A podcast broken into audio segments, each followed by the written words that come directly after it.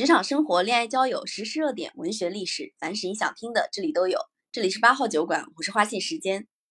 我是阿梅。今天晚上我们的话题叫做“二零二二年太空里的那些事儿”。呃，二零二二年呢，地球上的这一年，我们其实基本上仿佛一直处在一种紧张、焦虑和。倒退当中，包括今天的主持人现在还是一个阳性的状态，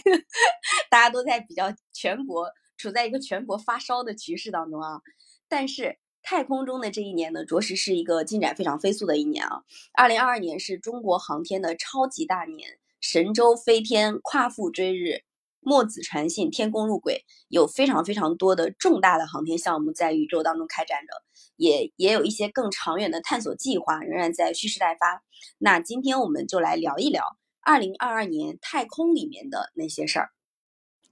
在二零二二年有没有什么让你印象比较深的发生在太空当中的事情？二零二二年的太空太空中发生的事情跟今天的。花信的这个嗓音很类似 啊，是是是是什么？简直透着一股热气。就是我我那天还看到一个人，他说呃，今年是不是太忙了，都没有就是没有聚焦到太空中，原来已经发生了这么多的事情。然后下面有一个人说，呃，就是因为今年我们建成了我们国家的一个空间站。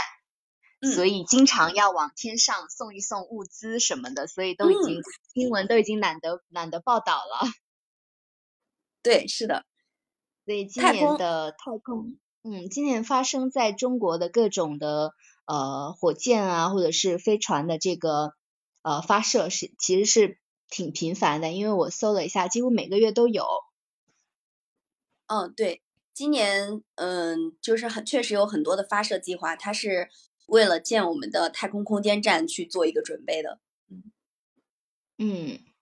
然后如果说让我说印象比较深刻的几个事情，可能一个是神舟十三号吧，因为从一开始的杨利伟的那个神舟五号到今天，其实在上个月好像。神舟十五号就十一月份的时候，神舟五十五号载人飞船又飞上天了，又送了三位宇航员上去。但是今年年初的时候，可能是因为那个呃，我和我的祖国里面那个白昼流星的那个故事，所以就在神舟十三号在返返回地球的时候，然后在那个东风着陆场。着陆的时候，然后三位宇航员当时出舱，然后呃这个新闻当时还是挺吸引我的关注的，然后特别是呃呃那位女女的女性宇航员那个王亚平，然后当时她也是嗯被塑造成了一个很值得学习的一位女性代表嘛，所以当时。相关的新闻跟关注度都比较高，我也有比较关注这方面的，因为当时她在呃王亚平在那个开学第一课的时候，还出现在那个呃录制的现场嘛，然后给呃没有他以视频的方式，然后给孩子们讲了讲这个当宇航员的生活和这个他的在太空里面的一些感受，然后我当时也看到了这些视频，就感觉会。更贴近呃宇航员的这个生活的真实的样貌，然后又给大家带来了一些新的呃知识和体验吧。嗯，对，呃，神舟十三号它是二零二一年十月份的时候送上太空的，今年的四月份刚刚好着陆，回到了回到了地面上，可能也刚好因为四月份其实也没有特别多其他的大事件吧，我觉得，所以这个事件当时在。我们全国也是引起了极大的轰动，特别确确实实，特别是王亚平，她是呃中国第一位女性被送上太空，就是第一位被送上太空的女性。当时她做的那个线上课堂叫太空课堂，这个太空课堂，我当时也看了，它有很多的实验，就比如说什么冰雪实验啊，然后水油分离实验、太空抛物实验，就感觉很亲民，就是太空。太空上的一个人啊，我们的宇航员，他在太空当中给地球上的人演示太空当中的一些非常特殊的特殊的现象，感觉这个是确确实实拉近了大家跟太空之间的距离。嗯，对的，对的。而且我当时，呃，当时他在那个太空中的第一堂课的时候，里面有一节，呃，关于物理的一个，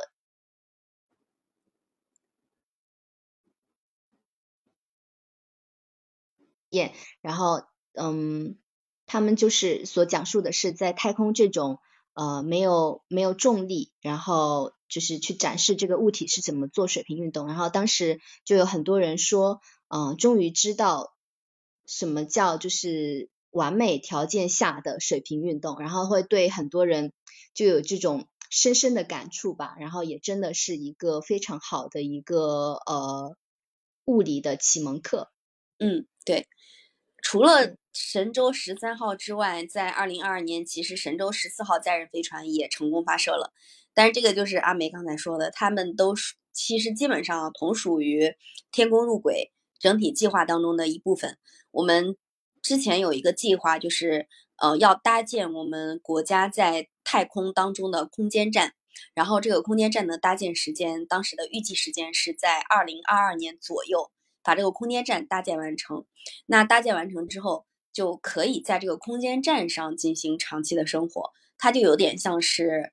嗯，你在中国有一个有有一个房子，然后你在美国有一个房子，这个就是你在地球上有一个家，你在太空当中也有一个家。然后这个空间站的搭建一直都是一个非常重要的，算是太空和国防的相关工程吧。所以今年确确实实，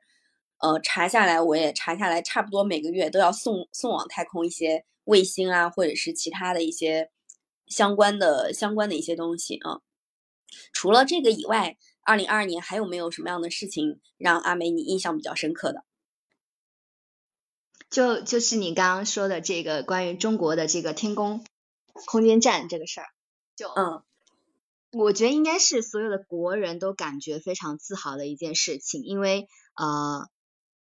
好像只有中国有自己独立的一个空间站。而且在二零二二年算是已经搭成了，因为已经三舱合体了嘛，主要就是啊问天，然后梦天还有天宫，然后还有天河，就三个核心舱都已经发射成功，而且就入轨之后三舱合体了，就意味着我们的天宫空间站是合就是已经呃算是建成了，然后后期又有了就是在。上个月又发射了三位宇航员上去嘛，然后现在我们三位，现在我们抬头去看太空，还有我们三位国人正在呃宇宙里面，就是在这个我们的天空天宫空间站里面在生活跟工作着，就觉得天宫这个名字真是非常的浪漫。你是不是顿时想想想说那个夸父？其实他也非常的浪漫。对中国的一些关于航天的一些呃飞船和这个取名啊，都非常的深入人心，然后又很浪漫，来自于很多我们的神话故事。嗯，对。除了在中国发生的非常多的这种。太空里面的大事记，其实国际上也发生了很多的太空大事记。我在查国际上发生的太空大事记的时候，有一件事情，我觉得还挺值得分享的，是二零二二年的九月份，呃，美国国家航天局，就是我们说的 NASA，然后双小行星重定向测试任务航天器，它撞击了一个小行星，就是一个航天器，它撞击了一个小行星，这个小行星叫做迪莫福斯。然后，美国国家航天局它就指出来，这个航天器成功碰撞了这颗小行星，并且使它偏离了原来的运行轨道。然后这个事情一开始我看到之后，我觉得 有点有点挺可爱的，就是拿一个航天器，然后把小行星给撞的偏离了轨道。然后这个其实也是世界上首次的一种行星防御测试。它的目的是什么呢？是嗯，假如说未来。有一些小行星要对地球构成重大的或者是直接的威胁，那么我们有一种防御性的手段，可以把它撞离原来的运转轨道。这个事情我觉得也还也还蛮有意思的，算是二零二二年国际上的航天事件当中一个我认为比较值得一提的事情。除了这个事情之外，阿美有没有了解过，就是国际上还有哪些航天事件是你比较感兴趣的？嗯，这个 我感觉我说的这个事情，你等下不要你不要嘲笑我啊，因为我觉得 我觉得很有，我觉得是一个很有趣的一个事情，但是它不是航天的一个大事件，是今年夏天的时候，东京奥运会结束的时候，然后下一个奥运会的举办地是在巴黎嘛，然后在东京奥运会的闭幕式上，就法国巴黎，它发布了一段大概六分钟左右的一个视频。然后里面有一个画面，让我印象特别的深刻，是一名法国的宇航员，他在国际空间站上面，然后对着整个宇宙的这个星辰大海吹响了萨克斯，然后这一个 这一个画面真的哇天啊，该死的法国人的浪漫，真的非常的浪漫，很像法国人能干出来的事儿，对。哇，这个画面真的是印在了我的脑海里。我们其实可以在上面吹一下唢呐，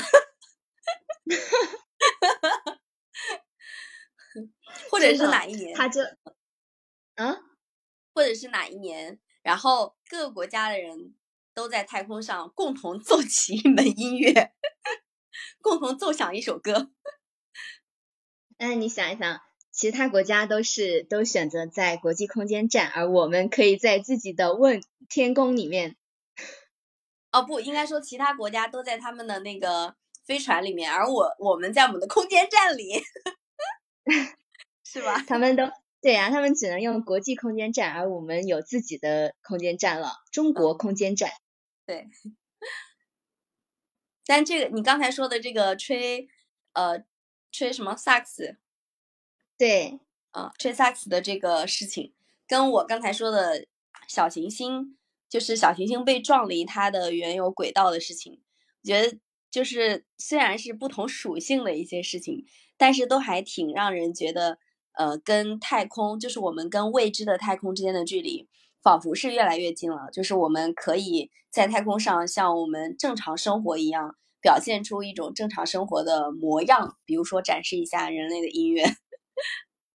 对，就通过这种呃科技，航天科技跟我们的人文产生了很大的一个联系。嗯，有没有可能在他吹响那个萨克斯的时候，有一个隐藏的外星人？他本来一直在探索地球的方向，然后这个萨克斯一响，他发现了地球的方向，然后就派来了外星的宇宙飞船过来攻击我们的地球。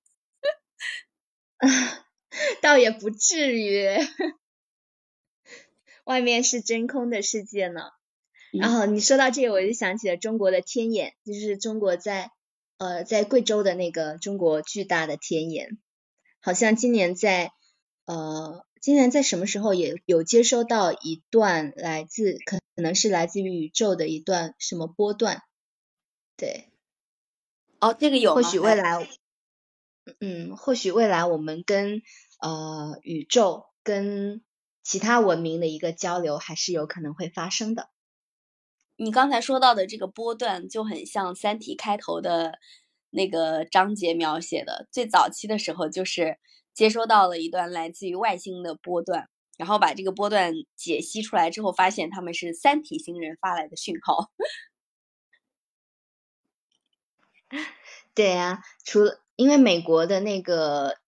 美国的那个非常大的那个，类似于中国天眼的那个设备，在应该也是在今年塌掉了，所以中国天眼应该是现存的唯一一个这么大的一个接收外星信号的一个设备了。嗯，嗯，所以二零二二年确实还有蛮多的比较有趣的事情，而且二零二二年银河系中心的。超大质量的黑洞照片也首次被公布了。这个黑洞它的质量超过了太阳质量的四百万倍，也是一件我自己个人非常非常好奇和向往的事情。然后看到那个黑洞的照片，它是一个红彤彤的一个大光圈。黑洞它本身其实是不发光的，我们是看不见黑洞的光的。这个光圈它是由黑洞非常强大的引力弯曲导致的。就像黑洞啊、虫洞啊，就是太空当中这些非常呃，就是跟地球上你能看到的现象差异极大的一些东西，我觉得都是人类现在非常非常好奇、特别想要去破解的一些东西。是的，是的，而且随着其实我们的呃技术，我们的各种各样的理论是在不断发展的，也许有一天我们是真的可以破解关于太空的很多奥秘。嗯，二零二二年刚好也有一个，呃，截止到目前世界上最大的、最贵的，然后它的就是它的探索技能最强的一个望远镜被发射到了太空当中。它的造价也很高。以前我们看过的，比如说哈勃望远镜发射发回来的那种深空探测的照片，就是整太阳系在整个的宇宙当中，它只是非常非常渺小的一个星点，就是一个星点啊。银河系在整个星系当中只是一个非常渺小的星点，而太阳系在整个银河系当中又是一个像尘埃一样的存在。这是哈勃望远镜，它已经是一个。能够非常能够探索深空的一些景象的这种望远镜了。然后最新的这个望远镜，我们也非常期待它能够发回什么样的呃令令令人感到就是惊奇的一些照片啊。那二零二二年其实不管地球上发生了什么，太空当中的这些事情都还是非常值得记录的。其实我们人类到现在为止。除了一些卫星，它为了帮助我们去规划国土建设啊，然后嗯进行通信的链接啊，大部分的一些其他的东西，比如说望远镜的发射，或者说是对黑洞的研究，对于嗯这个这个火星啊，然后月球各种各样的研究，还有对太阳的研究，其实到现在为止，并没有说真的对我们整个的人类的发展起到很大的作用，很大的帮助作用。也没有对我们起到什么样坏的影响，但是它一直都没有阻止人类向太空当中进一步探索、去挖掘它的奥秘的这种决心啊。阿美，你觉得我们为什么好像人类总是想要去到太空当中去摸索那么一下？嗯，我感觉首先从务实一点的角度来看，我们我觉得是在找人类未来的一个出路，因为呃。就现在的数据来看，就是地球承受的人类的最高人口是它是有一个限度的。那未来人类可生活的领域，就是在地球上有限的话，我们就要往外空去做更多的探寻，更多的寻找。那或者说未来地球的资源枯竭了，那我们是不是有下一个选择？我觉得从务实的角度，从更实际上的意义来讲，这个。我们对太空的探索是有这方面的一个目的的，嗯，就是为了找到第二生存家园。对，是的。嗯，这么一说，那些非常先进的，就是有先进观念的科学家们，他们其实还是思想很前卫的。在现在，最起码在现在看来，地球还是一个生活起来没有什么太大问题的地方。这些应该说是为了我们的后代的后代的后代，或者 X 百倍的后代着想。嗯，对。但是实际上，因为所有的这些呃高科技，它是它是需要逐步积累的嘛。然后包括我们中国在建整个空间站，空间站实际上怎么说也是花了几十年的这个时间。那一步一步的做这些科技的积累和不断的这个呃卫星的发射嘛，所以嗯，不管什么时候开始都是最好的当下吧。然后我觉得最更更呃怎么说呢？就是中国之前我看过央视有一部纪录片叫《中国想象力》，其中有一集他就请了刘慈欣来讲科幻跟宇宙嘛。然后他就刘慈欣就有讲到说，人对太空就是有一种天然的敬畏和追问。你看着广阔的宇宙，看着星空，它就吸引着我们去做不断的探索。然后从古代开始嘛，中国古代就有很多的人，他抬头仰望星空，他心里就会有很多这样的疑问，并且去做很多这样的尝试。所以应该是。呃，其实西方也是有同样的这样的一些先驱存在，所以它就是人类天然的一种对未知的探索。嗯，我也特别想吸引着我们。嗯嗯嗯，我说我也特别想说，我觉得探索太空除了实用主义之外，它也有一种呃终极的追求，就是人类对于自身的起源的探索。因为地球其实它是太空当中的一部分，然后地球的起源到底是怎么过来的？地球以外的太阳系是怎么出现的？太阳系以外的银河系是怎么出现的？银河系以外那么多的星系，它们又是怎么出现的？包括这些星系之外，是不是还有什么样的一些东西？就是这些都属于是人类起源当中的一个谜团，我觉得。而对于这种谜团的破解，其实本来就是人类先天的这种好奇心，还有先天对于未知的这种敏感。嗯，对，因为有认为说物质的起源是呃宇宙大爆炸嘛，嗯，然后从大爆炸里面形成的地球，所以我们会去不断的探索人类的起源、宇宙的起源等等。嗯，对，是一个对，也是是一个科学的范畴，也是一个。嗯，就是人文的一个课题吧，我认为，